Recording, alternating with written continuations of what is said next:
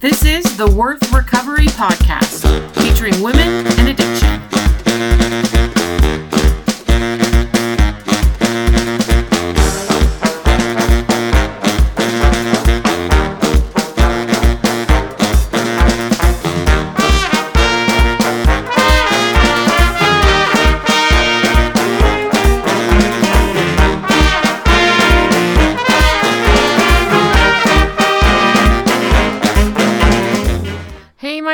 Welcome back to Worth Recovery, podcast featuring women and sex addiction. My name is Amy. I'm your host here. Been sober since December 2nd of 2012 because I'm a sex addict. And I'm excited to be sharing with you our final episode about the drama triangle. So I hope you've enjoyed this um, this series. I've gotten a couple of emails and comments from several of you. I should say not a couple, several comments and emails um, that this has been helpful. And I'm so glad because this tool, understanding the drama triangle, was definitely a large um, factor or contributing factor to my own mental health and recovery. Uh, just kind of understanding these dynamics, how they work, how I've played them out my entire life, um, how, you know, my childhood and my uh, family of origin issues kind of contributed to that. And then once I kind of under once I understood all of that, being able to then take steps to change the way I interacted with people. So today we're on the final installment. This is part three of saying no to the drama. So getting out of the drama triangle. In our first episode, I explained what the drama triangle was. This is the Karpman drama triangle. If you just Google that, tons of information will come up. Um, and it just des- describes these three roles, right? The three angles of a triangle. It describes the three roles of victim, persecutor, and rescuer. So I'm sure you're kind of familiar with that. I hope that you've been able to reflect on kind of your gateway. What is the what is the role that pulls you into the drama triangle? I shared with for me that a lot of time, most of the time, that's the rescuer role. Uh, the rescuer role gets me pulled into the drama triangle. Not all the time, but most of the time, that's the case. And then once in the drama triangle, in episode two, we talked about how we just spin around and we just ping back and forth between all these different roles that are part of the drama.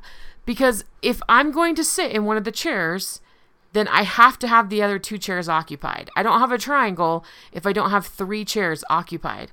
Sometimes those chairs are occupied by people, sometimes they're occupied by circumstances. Sometimes I think I shared an example of where it was my higher power was occupying one of the other chairs. So either way, I've got different I've got to have different people, different circumstances occupying all three chairs. If I don't have all three occupied, I'm not part of the drama or I'm not in the drama. And that's where you want to be, right? You want to be out of the drama. And so today we're going to talk a little bit about how we get out of the drama triangle. So, a few quick announcements. Um, reminder that we have the dating and recovery uh, intensive coming up in June, the end of June, so just about a month away. We still have a few spots available if you're interested in coming. Um, that is a three day intensive with myself and two CSAT therapists. Jackie Pack and John Taylor. They host the Thanks for Sharing podcast. And we're excited to be offering these new intensives um, as part of a way to help those of you in advanced recovery really learn the relational piece of life. Because it's not just relational about recovery it's just relational of life. How do i relate to people in a better way? And that's what the drama triangle also is trying to help us. How do i relate to people in a better way? And so these intensives though this particular first one about dating and recovery is going to be awesome. We're going to cover the different stages of dating. We're going to cover a dating plan. How do i do that? We're hoping we're not hoping we're hoping to make the shift. I said that again. We're hoping to make the shift to help you make the shift of saying a lot of times when we get into dating again as in recovery, we come in from a deficit model. So we want to make the shift of helping you get to the point where you're not saying, "Oh, this person's interested in me, I should just do that," or I come in at the one down relationship because what if nothing ever happens again or I've done all these horrible things so I just deserve someone who you know, barely recognizes my existence into the mindset of what do I bring into a relationship? What are my strengths? Coming from an abundance mindset and a strength model and not this deficit model. So we're excited about that. And I hope if that's something that interests you that you'll join us. The website where you can get information is one layer onelayerdeeper.com, O N E L A Y E R D E E P E R.com, onelayerdeeper.com. So join us if you'd like. Also, reminder we have coming up our own Worth Recovery events in August. We've got one in New York in August on August 18th, one in Atlanta, Georgia on August 25th, and one in uh, Bellevue, Washington on September 29th. Registration is open for now for those events. You can get on the website and find that information. There are scholarships available if you want to come, but the price seems out too much for you. Then go ahead and email me and we can talk about having you maybe work at the event or do a few things to lower that cost for you. So I want to make it as accessible for as many women as possible. So make sure you get online, email me, amy, A-M-Y at worthrecovery.com and let's try to make that happen for you because we want you to be there. I want you to be there. I love to meet other women in recovery. So I would love to have you there. And last but not least, the Sponsor Academy is starting on June 12th. So you'll want to make sure that you get online if you're interested in that at all. We talked about that in our last episode and kind of detailed what the Sponsor Academy is about. So if that's interesting to you, get online, get registered. We'd love to have you join this first cohort. Um, we're only going to allow 12 participants. I want to make sure that it's a small group so that everyone gets time to share and be heard and get their questions answered and work through things. So 12 people are going to be, um, of, we're going to have 12 spots available. So make sure you get online and and get that done as soon as possible if that's something that you want to participate in. Okay, that was a lot of announcements, right? So let's get back to this whole idea of the drama triangle and how do I get out of the drama triangle? So, first, I want to share with you just a quote from Lynn Forrest about the consequences of living in the drama triangle. Because I think that a lot of us have lived in this drama triangle for so long, we're just not really sure how to get out um, or it's been the normal. It's been the normal for so long, and we recognize, or we maybe we see people that ch- that work differently. Maybe we don't, but maybe we do, and we recognize that there might be something different, but we're just not sure. So I just want to share with you this idea of what are the consequences of living in this drama triangle. So she says, "quote." Living on the victim triangle or the drama triangle creates misery and suffering no matter what your primary gateway position may be. The cost is tremendous for all three roles and leads to emotional, mental, and even physical pain. Efforts to avoid pain by blaming or looking for someone else to take care of us often end up generating greater pain in the end. When we try to shield others from the truth, when we try to rescue them, we discount their abilities, and this creates more pain as well. Everyone involved in triangular dynamics ends up hurt and angry at some point. No one wins. Close quote. So I like, well, I don't necessarily like this quote, but the idea here, I think she does a really great job of explaining the idea of the pain involved in triangular living when we typically enter the drama triangle because we're trying to avoid pain. We're trying to just avoid the pain of life. We come in maybe as a victim because we we have felt hurt or we uh, don't want to take responsibility for that pain. Maybe we come in as a persecutor because we can't handle it. We can't handle the pain. And so we want to shift that or blame it on others. And maybe we come in as a rescuer because we want to rescue other people from the pain that we see that they're having. Either way, whatever gateway you get into the triangle, you are trying to avoid the pain. It's like the movie Inside Out, the Disney, uh, the Pixar movie Inside Out. I just saw it for the first time recently, believe it or not. And uh, we always want to live in joy, right? We want to keep sadness in the circle of sadness. Do you remember when she draws that circle around sadness and says, "Your job is to just keep that, keep all the sadness inside the circle," right? We want to live in joy all the time and we want to leave sadness inside the circle. However, that is not how life works. I'm sure that you know that by now, yet we still try to avoid it. This delay of pain only creates more pain And usually the the additional pain that's created is deeper, wounding pain. It also stifles our growth. It prevents us from learning and growing into mature, functional adults. So we get into this drama triangle. The drama triangle is created because we're trying to avoid pain. And in the end, we end up just creating more of it. Now, at, at the end of our last episode, uh, part two on this, I shared with you one quote by John Gottlieb. It says, the only way to escape the drama triangle is to function as an adult and not participate in the game. So, this was an article that he wrote called Breaking the Drama Triangle. And he talks about the only way to escape is to actually function as an adult. One of the major tenets of functional adulthood is what we call responsible ownership the ability to take personal responsibility for myself, my feelings, my emotions, my thoughts, my beliefs, my behaviors, and lack of behaviors sometimes.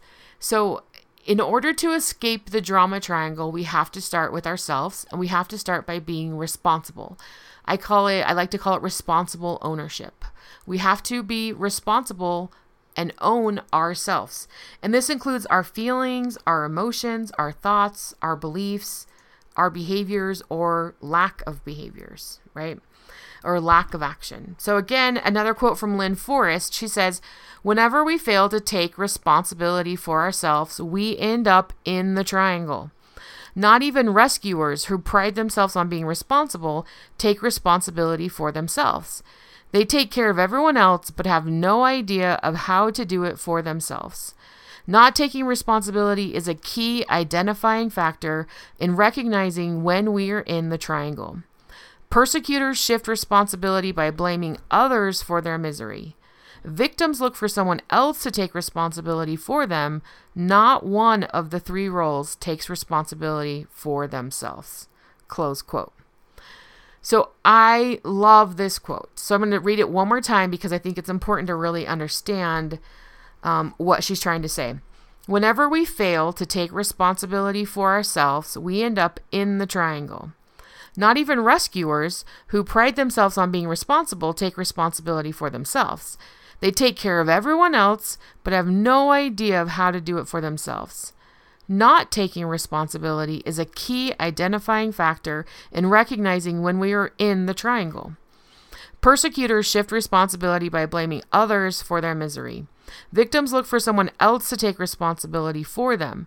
Not one of the three roles take responsibility for themselves. So, I think that you can hear that the idea, the very first step that we need to take if we want to get out of the drama and stop living in the drama triangle, is to take responsibility for ourselves. Okay. So that's the very first step we need to take. And I like to call this, we do, well, hang on. We do this at, at we can do this, we can do this at several points along the way. Okay. So a, responsibility is our only way out of the triangle, but we can do this at several points along the way. So the first one I like to call preventative responsibility. And that you've started that already because you're starting to become aware of the triangle dynamics and your role or your primary gateway into those dynamics. What is the role that you ha- that you play? And so this is a pattern that we need to that you've repeated in your life and we all need to kind of examine that pattern. So the first idea of responsibility is to become aware of that hook and how I get hooked in. And then try to really look at and examine that role and figure out what I need to do to take more responsibility before the drama even starts, before the triangle even starts. So I just want to give you a couple ideas on that. So, and ho- hopefully explain that a little bit better. If you're a victim, right? If that's your gateway into the drama triangle, you're a gateway, that's your gateway in. Then you need to really look at those behaviors or things in your in your life that you need to take greater responsibility for. So I would say one of the things that we need to do is to start working on self validation, right? Not looking to others to validate who we are. Uh, victims do that. I mean, all all roles do that a lot. Victims, particularly though, look kind of at outsourcing our self value or self esteem by what other people say or think. So, a victim really needs to work on self validation, self worth, and their own personal belief about their capabilities and their capacities. So that's something that really needs to, that victims really need to own my capabilities, my capacities. And then the second thing I would say that victims can really start working on before you get into the drama is your decision making skills a lot of times as a victim we don't want to make a decision because we don't want to hurt someone so we kind of put that out there and say you do it for me you do it for me you make this decision for me and we a lot of times procrastinate until we're forced into a decision and then we come out explosive because we're not really sure how to do that in a healthy way so, victims can work on their decision making skills. What process do you go through when you need to make a decision? How do you own your decisions that you've made? What are some of those things that help you whittle, whittle down your options and look at decisions? And how can I own those decisions better? So, those are things that you can work on as a victim before you even get into the triangle, right? That's the whole point of being responsible at first.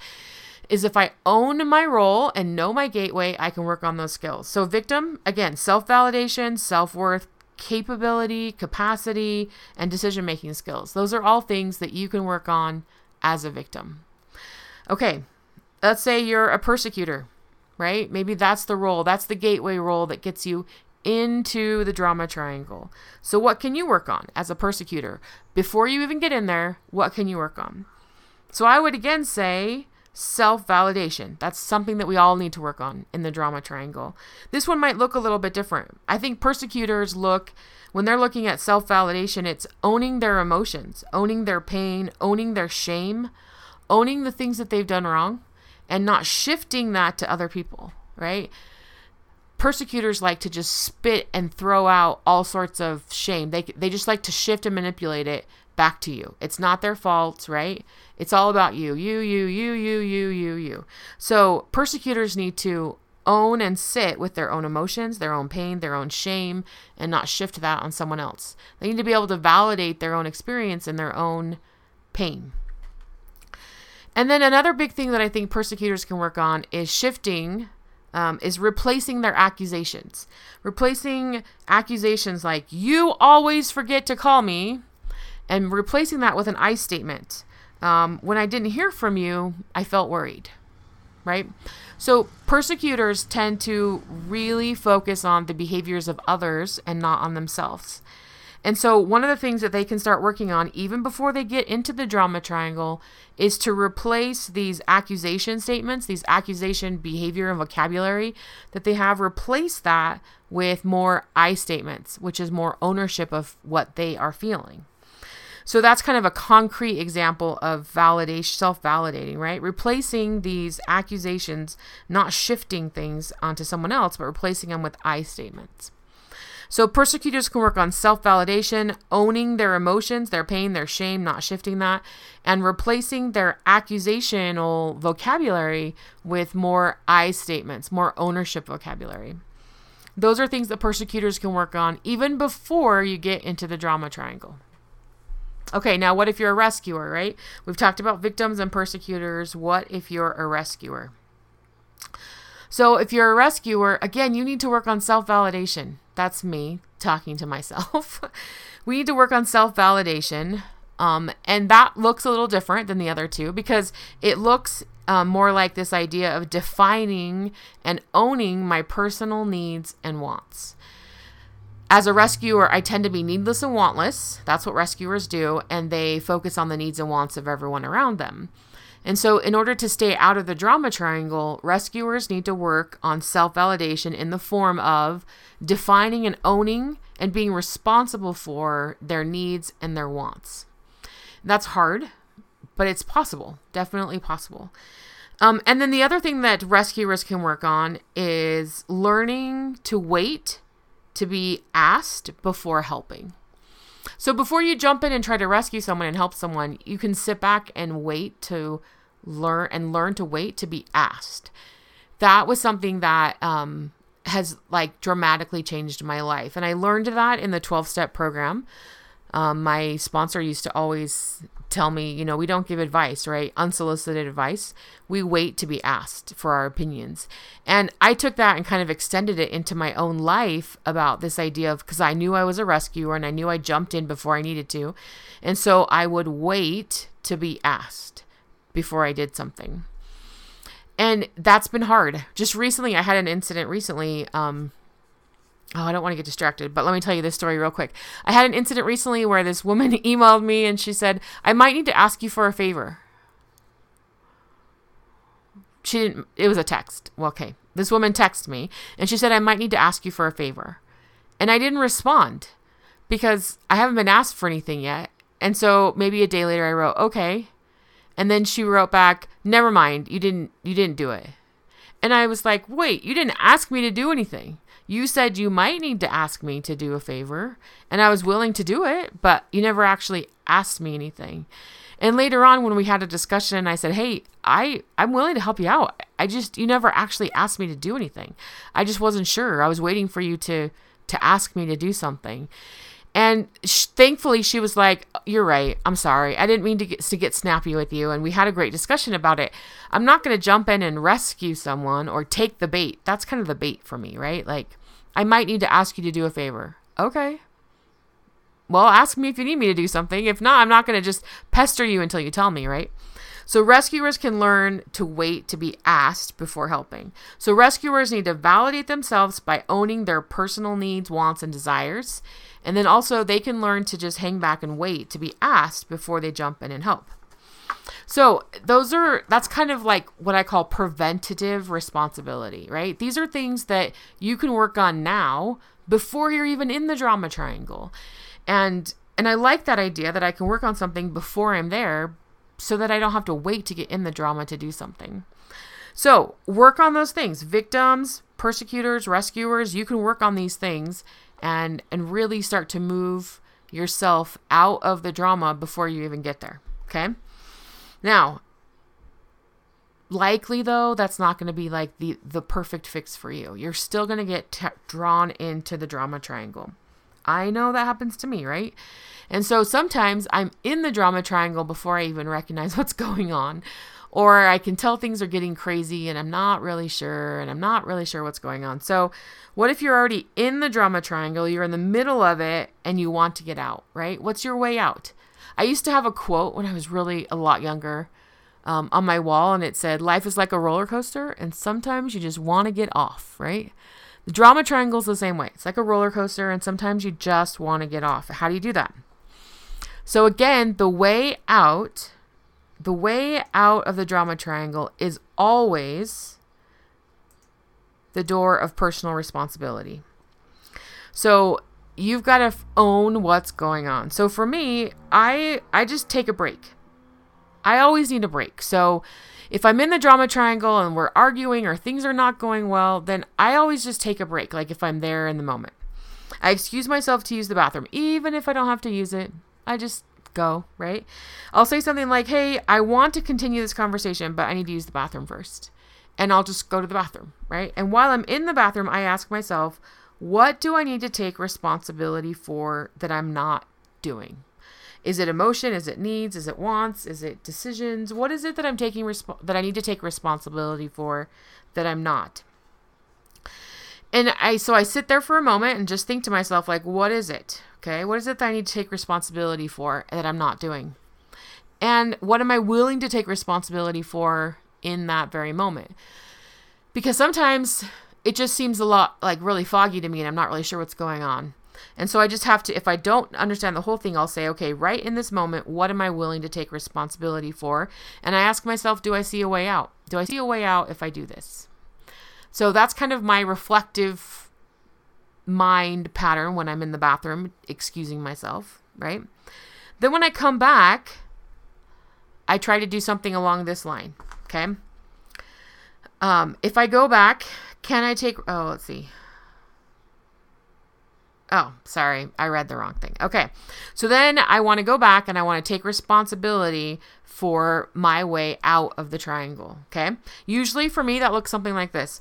Hey, I'm, I've been acting like a rescuer, and that's not who I want to be. Um, and so I need to take a break from this and uh, and we can revisit it at a later time or something like that, right? So I'm, I've got a few options here to give you, okay? So if you're a victim, you could say something like, I'm sure acting like a victim, man, that is not who I want to be. I need to take some time and think about this on my own. Thank you for sharing your thoughts with me. If I need more help, I'll I'll ask for it. And then you leave the situation, right? So you're taking responsibility for being a victim, right? I'm sure acting like a victim. I like to use those words because I like to point out to people, like they might not know what the triangle is. And so it might give me an opportunity to be able to say, oh, this is what I think is going on, right? So when I use that terminology, then I start to teach people around me kind of what's happening in my head. So again, I'm sure acting like a victim. This is not who I want to be. I need to take some time and think about this on my own. And then I always thank them. Thank you for your thoughts. If I need more help, I'll ask for it. And then I leave. I leave the scenario. And if I can't like physically leave the scenario, I drastically change the subject. I'll have thought about something in the bathroom to change the subject to. Okay, if you're a persecutor, it might sound something like this I'm sure acting like a persecutor, that is not who I want to be. I'm sorry I'm making you responsible for me. I need to take some time to figure this out on my own. Can we talk about it tomorrow?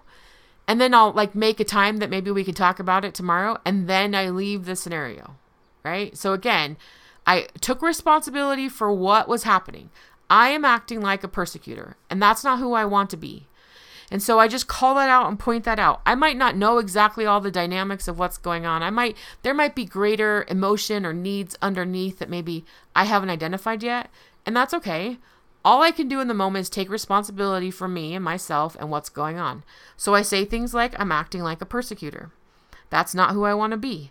I'm sorry, I'm making you responsible for me. I need to take some time to figure this out. Can we talk about it tomorrow? And again, I either leave or I drastically change the subject. Okay, maybe it's a rescuer, right? Maybe you're the rescuer. And so you'll say, Wow, I'm sure acting like a rescuer. I know you can figure this out on your own. If you need help, I'm here, and I will not intervene unless you ask me for it. You're going to do great. And then I leave, right? Or I drastically change the subject. So, either way, these three statements allow me to stop the drama and get out. I'm taking responsibility for how I'm acting in the moment. I'm acting like a victim. I'm acting like a persecutor. I'm acting like a rescuer. And I, I apologize for that behavior, right? And then I get out of the drama triangle. I take that as an opportunity to leave and to exit. So, if I can't physically exit, then I try to drastically change the subject.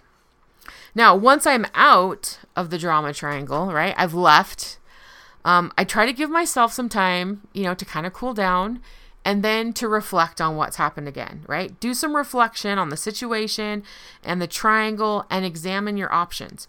When we take responsibility for our lives, we open up options in our lives.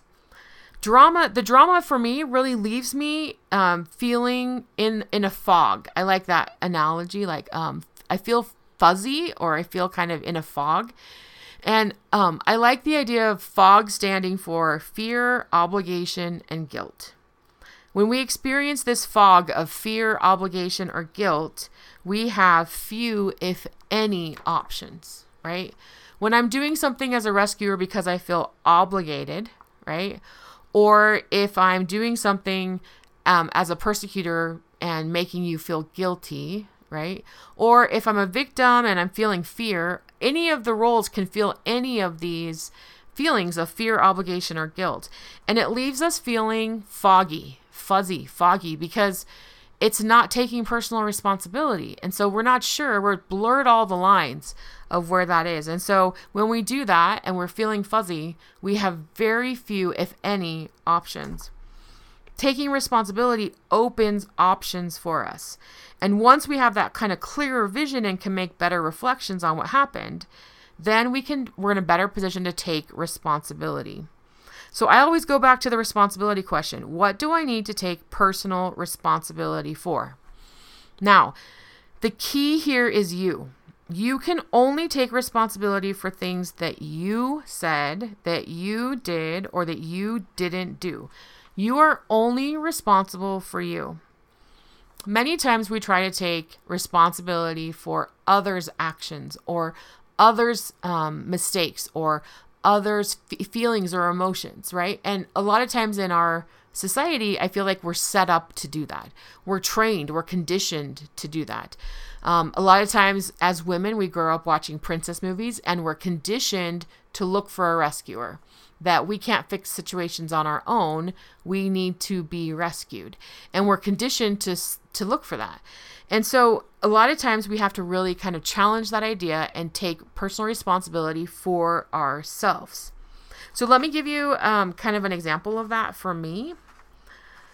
So, um, I was a high school teacher for eight years of my life. I taught high school math and band, uh, music and math. And a common scenario that I'm familiar with is this teenager high school grade um, dilemma, drama, I should say. So, it, you know, we're getting, at least in the United States, we're getting to the end of another school year. And I was just talking to one of my friends who she was like, I am just gearing up for the slew of emails I'm going to get after Labor Day weekend. Um, not Labor Day, Memorial Day weekend. So Memorial Day weekend's a holiday, and a lot of schools have maybe two or three more weeks of school left. And so, what she's talking about, and I'm very familiar with this triangle, is that the end of the semester is coming, and all of a sudden, we start to get parents uh, who, by all appearances, haven't paid any attention to their grades, uh, their students' grades all semester, start calling and email us about their student, and they want to know how their student can improve. Now, again, I'm making an assumption, but by all appearances, from my standpoint, they haven't made any inquiries about their student's grade. So, like when I was teaching, grades were available online, so students could, students and parents could look at access their grades at any point in time. Um, also, you know, we sent home quarterly report cards so they could check on what their grades were.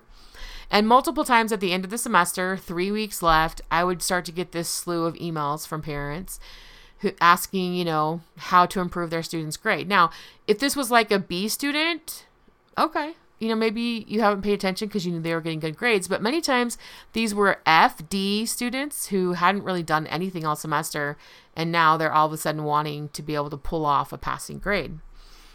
So I'm sure before I get that email or that phone call, I am very sure that I that there have been multiple trips around the drama triangle already between the student and the parent and myself, though I wasn't even aware that I was part of the drama triangle.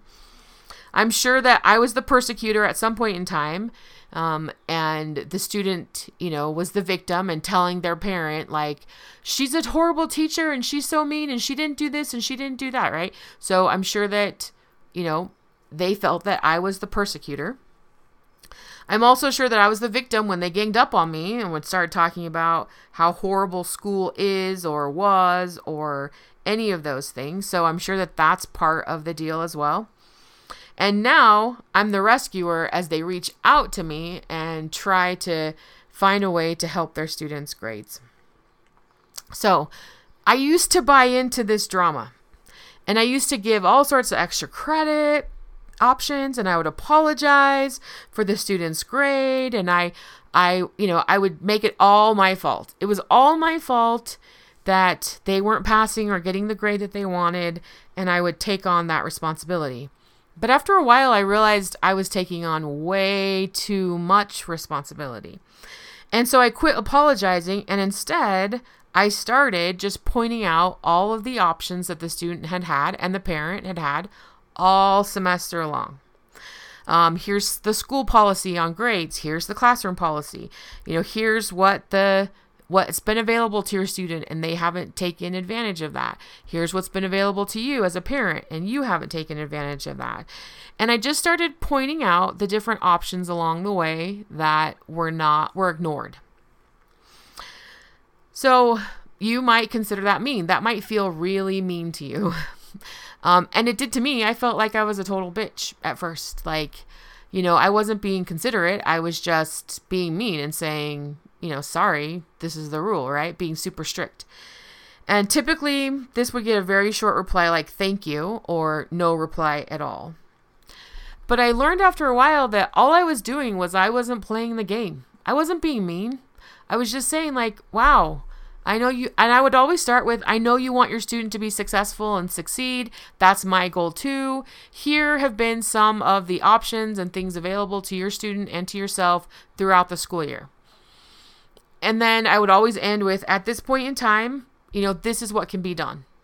And I would just, you know, kind of outline a few things that could be done, but not promise anything nor apologize for anything because we only need to take responsibility for the things we have actually said and done, or could have said and done and didn't.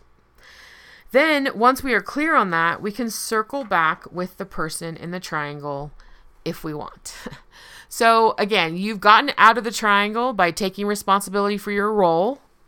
And now you get the opportunity to reflect on that and to say, like, what would I do differently? What could I do differently? Um, what do I need to take responsibility for that I'm not doing? Whether that's emotion, whether that's you know words, whether that's a behavior, whatever it is, what do I need to take responsibility for? And then if you want to at that point in time, you can circle back with this person or persons that you were engaged in the drama triangle with. In an ideal world, we would do that. We can't always do that, but in an ideal world, we would. So I like to do it like this. Um, hey, could we circle back to the conversation we had yesterday? Right? Or whatever it was. The text messages that we exchanged, or, you know, the emails or the phone call or whatever it was. Could we circle back to that? And then I like to start with a statement about myself. I recognize now that I was trying to make you responsible for and then blank, right? So sometimes that's, I recognize now that I was trying to make you responsible for the feelings of fear that I was experiencing. Or I was trying to make you responsible for my emotions. I was trying to make you responsible for this decision because I don't want to make it myself. I was trying to make you responsible for my wants and needs without expressing them to you. Whatever it is, I was trying to make you responsible for this. And then I always start off with and finish with and when I need to be responsible for that, right? So I was trying to make you responsible for getting my needs met when I need to do that. That's my job. That's not your job. And then I always start with uh, or continue with um, it was unfair of me and I'm sorry. It was unfair of me to do that and I'm sorry. What I was really trying to do was convey that I cared about you what I was really trying to do was get my fear and my anxiety um, under control. And I took that out on you. What I was really trying to do, you know, was help you in this scenario. And I realized that it didn't come across that way. And then, depending upon your relationship with this person, you might say, Can we try again? Would you be willing to try this conversation again with me? And really try to engage in a different way. Now, if you're a rescuer uh, that statement about being responsible might look a little different. Instead of saying, like, I recognize now that I was trying to make you responsible for, we might say something like, I recognize now that I was trying to take responsibility for you when you need to do that for yourself. And I'm sorry, right? Maybe it's a, maybe it's a student, maybe it's a child of yours and you're saying, "I recognize that I was trying to take responsibility for your grades when that's your job. That's not my job."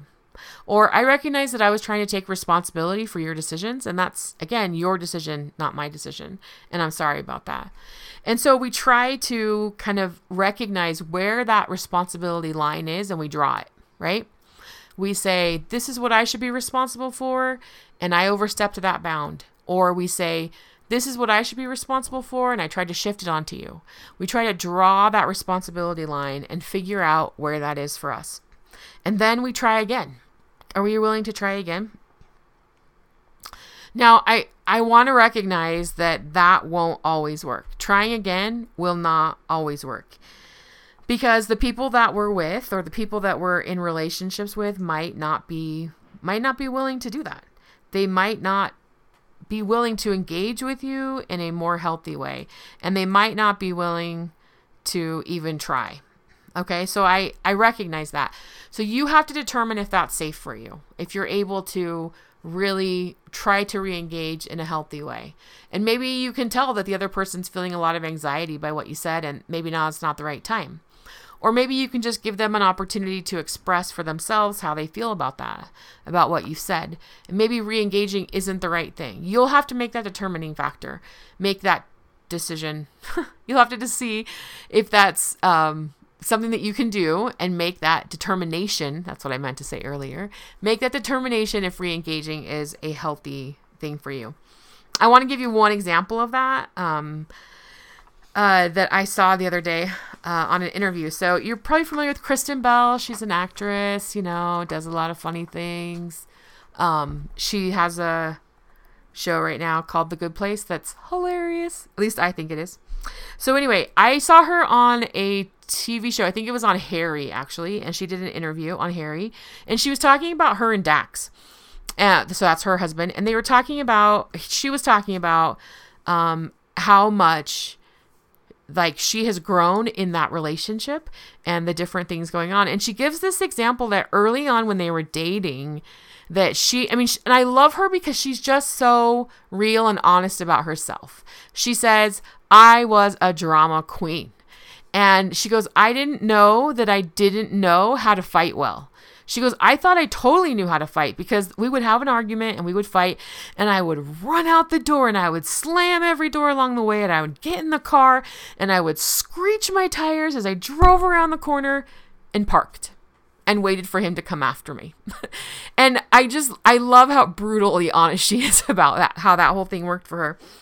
And and then she said, you know, after doing this a couple times that Dax came to her and said something like, you know, I I have too much respect for myself and I care about you too much to continue to engage in this way.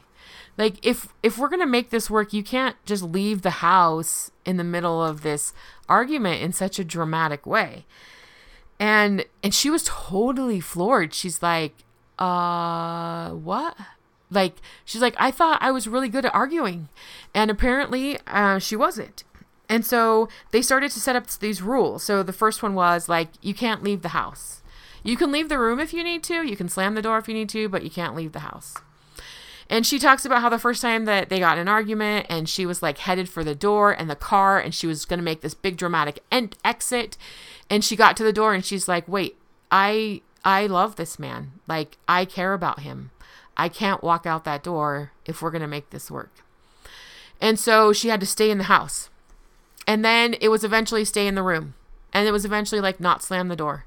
And soon, soon, because he forced her to engage differently, they were able to start to work things out without having to slam doors and run away. I think it's important to recognize that recovery is not for those who want it. No, I said that totally wrong. Recovery is not for those who need it. Recovery is for those who want it. Because if you need it, Lots of people need it, but you have to be willing to do the work. Recovery is for those who want it. In this case, Kristen was willing to do the work, and Dax kind of helped her to change the way that she argued. And now, she, when she was talking about it, she's like, We never fight like that. She goes, It's a totally different experience, and it's so much better. Uh, she thought I, you know, she said I thought I was making this big dramatic exit, and it was awesome. She goes, but I recognize now that I was just parking around the corner waiting for him to come after me um, when that's not healthy for either of us.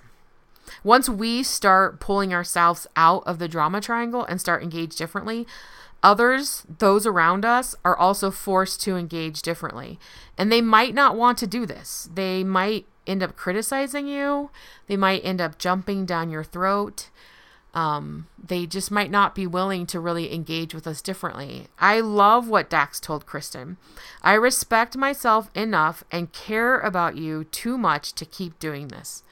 Love is always the solution on our way out of the drama triangle. I care about you too much to keep engaging with you this way. I've said that several times to people. I care about you too much to keep following this pattern and cycle we can change those these roles around us and we can have them work for us. So we need to be willing to step out of that drama triangle and we need to be really be willing to express the love and the care and concern that we have for other people. So I hope that has given you a few ideas on how you can get out of the drama triangle. I recognize that we're already kind of a little bit long, but I want to share one more thing with you before we end this episode. One of the things I've loved about, I have loved about recovery is this idea that the skill set that I learned in addiction and those wonderful things that I learned with a slight modification can be used for me in recovery. All these negative coping mechanisms that I learned as a child, the skill set that I have, can actually work for me if I just change it, change the dial a few degrees, or if I just refocus the efforts in a different direction. And so, as we come out of the drama triangle, I want you to think about how can I take this skill set that I've learned these things that I know as a victim, as a persecutor, as a as a um, a rescuer, how can I change that a few degrees and really make it work for me? So, to help you do that, I wanted to share with you one um, alternative to the drama triangle. There are several alternatives out there. People have kind of redefined those roles or they've just given you ideas and steps on how to get out. There's so many different ones.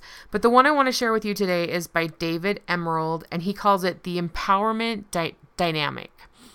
So, what he does is he takes each of these roles um, as persecutor, rescuer, and victim and changes them just slightly, changes the degrees a few degrees to make them differently, to take your skill set and make it work differently. So, in the empowerment dynamic, so this is kind of a triangle, it's built on uh, three new roles. So, in the empowerment dynamic, he takes the victim and turns it into the creator, right? The creator role is central to the empowerment dynamic. And it taps into this inner state of passion that we have as a victim. And rather than focus on, you know, what we cannot do, right? We focus on recognizing that I am the creator of my life. They're focused on the desired outcome and they propel the person to take action, right? So rather than sit there and think, I don't have any control, and I can look, victims, I think, are very good at looking at all of the contributing parts that are going on around them because they're constantly kind of looking for why why they're in the scenario that they're in because they need to have someone kind of to to blame a little bit victims need to they need to have you know poor me mentality, but they're very good at seeing everything going on around them so that they can make sure that they stay in the victim role. But what you can do now is you can take that ability to see the things around you and start to learn to create your own life and what's going on and take all those contributing factors and harness them and use them to create your own life. So as a victim, you can take that skill set, turn it a few degrees and become a creator. Now, a chal- a persecutor turns into a challenger on the empowerment dynamic. The challenger is focused on learning and growth and holding people accountable while also encouraging the learning and the action. So, again, rather than blame everyone else, right, and focus on everyone else, that's what uh, persecutors do is focus on on everyone else too we're now going to start to really take that skill set and start to build people up and hold people accountable, right? So, challengers hold people accountable for their goals, for their visions, for what they say that they're going to do, and they consciously build people up as a positive alternative to putting someone down. So instead of criticizing and blaming or controlling, you're going to start to build people up and you're going to start to hold people accountable for what they say that they will do, yourself included. Now, a rescuer in the empowerment dynamic turns into a coach.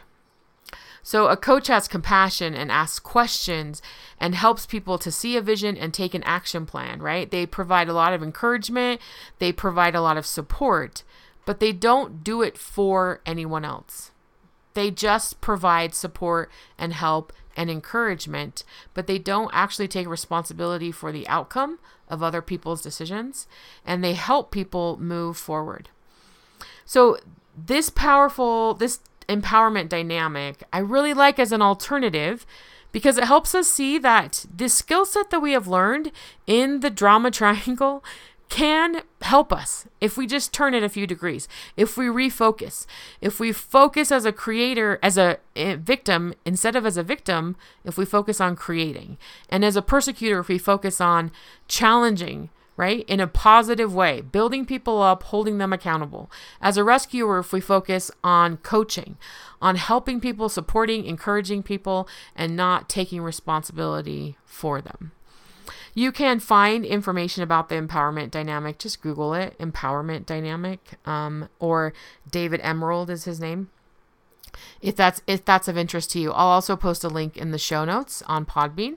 Um, and on the website if you're interested in kind of finding more information. I'm actually going to post a lot of links um, in this episode just to different resources that I've used in pulling together some of this information as well as my own experiences. I hope that this has been helpful for you because one of the ways for me, I know one of the big things about recovery that I want to be different is the way that I interact with people. And I don't want to be wearing a rescuer like you know sign on my forehead uh, for people to just kind of take advantage of me all the time and i don't think you want to be wearing a victim or a persecutor or a rescuer one either right so we have to learn to engage differently with other people in recovery. That has been the part of our problem the whole time in addiction. Our intimacy disorder has caused us to relate to people in ways that aren't constructive and that are damaging. And so our whole goal now is to relate to to people in ways that build them and us and that are healthy and can help us all move forward and be happier people. So I hope this has been helpful for you. I know it's been helpful for me to reflect on this and to share this information with you. I hope that wherever you are today, no matter what's going on in your life, you'll remember that you are worth recovery. 100% worth it. I know that. And if you don't, just rely on me until you get there. I think about you, I pray for you, and I love you. Until next time, Amy.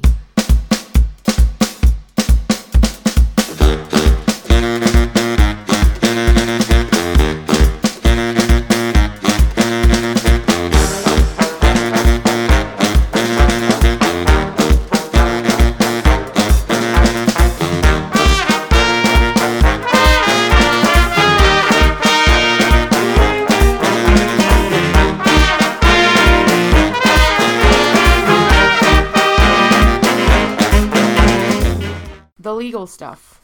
The mission of Worth Recovery is to dispel shame and build hope in the lives of women struggling with and recovering from sex addiction. I am not associated with any 12 step group, religious organization, or therapeutic clinic. I am an addict sharing my own experiences and recovery.